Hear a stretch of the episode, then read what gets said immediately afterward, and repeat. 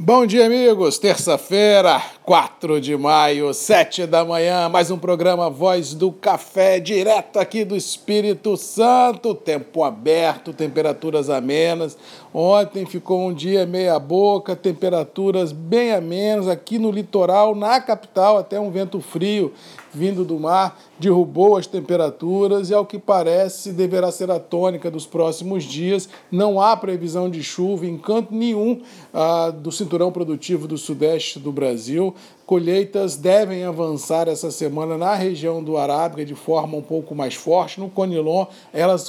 avançam com consistência, ah, indicando aí que vamos ter realmente um mês de maio marcado ah, por um grande avanço nas colheitas dessa safra ah, muito aquém das expectativas que o Brasil está colhendo. Diga-se de passagem, uma safra recheada de ansiedades, recheada de ah, expectativas, já que é a opinião unânime que ela é muito aquém das demandas existentes e que com certeza ah, esse volume que o Brasil irá colher deverá suportar os preços internacionais do café, tanto no nível doméstico quanto a nível ah, internacional. Ontem as bolsas trabalharam sem uma grande pegada, Londres foi feriado, Nova York trabalhou o dia inteiro, um pouco para lá, um pouco para cá. No final dos trabalhos, uma leve baixinha foi presenciada, mas assim, importantes suportes foram mantidos. Para hoje, acredito ah, que esse marasmo mercadológico permaneça, já que ninguém em sã consciência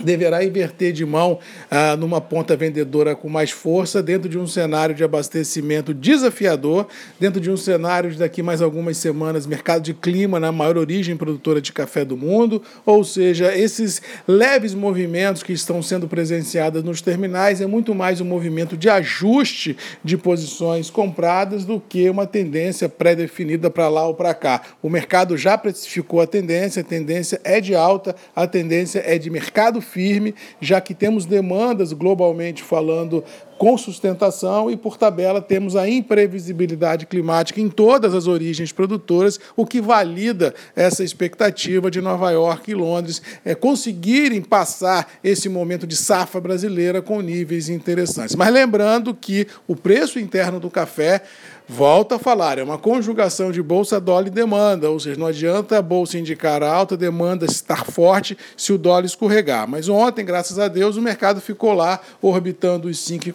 deixando os preços internos do café em reais, seja para Conilon, seja para Arábica, mais ou menos estabilizado nos atuais patamares. E, digas de passagem, com pouquíssima liquidez envolvida nas praças de comercialização. Quem vendeu, vendeu, quem não vendeu está colhendo café, a atenção do produtor nesse momento é muito mais no lado produtivo do que do lado comercial, e os poucos negócios que aparecem é muito mais de travas no futurão do que aquele negócio para entrega imediata, dinheiro rápido, já que não há ainda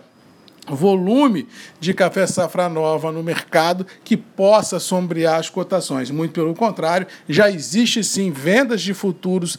que foram realizadas lá atrás que têm que ser entregues agora é, em final de abril, início de maio e junho, ou seja, esse café que entrará no mercado, uma grande parte dele já está canalizado para entrega de vendas realizadas lá no ano passado. Ou seja, eu não consigo vislumbrar nenhum grande movimento de oferta de café no mercado que responda respalde a uma, um viés de baixa nas cotações. Muito cuidado e muita atenção, porque, ao que parece, 21 não deverá ser um ano marcado de preços do café sem sustentação, de preços do café em viés de baixa e preços de café é, tendo um mar de ofertas por serem precificados. Não acredito nesse cenário, acho que nós vamos ter um ano inteiro de estresse, um ano inteiro de preços firmes, um ano inteiro de demandas aguçadas e, bem ou mal, um ano inteiro de preços que devem remunerar o setor produtivo, pelo menos dentro do que é possível, já que ah, o melhor dos mundos é quando temos preços interessantes e altas produções, o que não é o caso desse ano,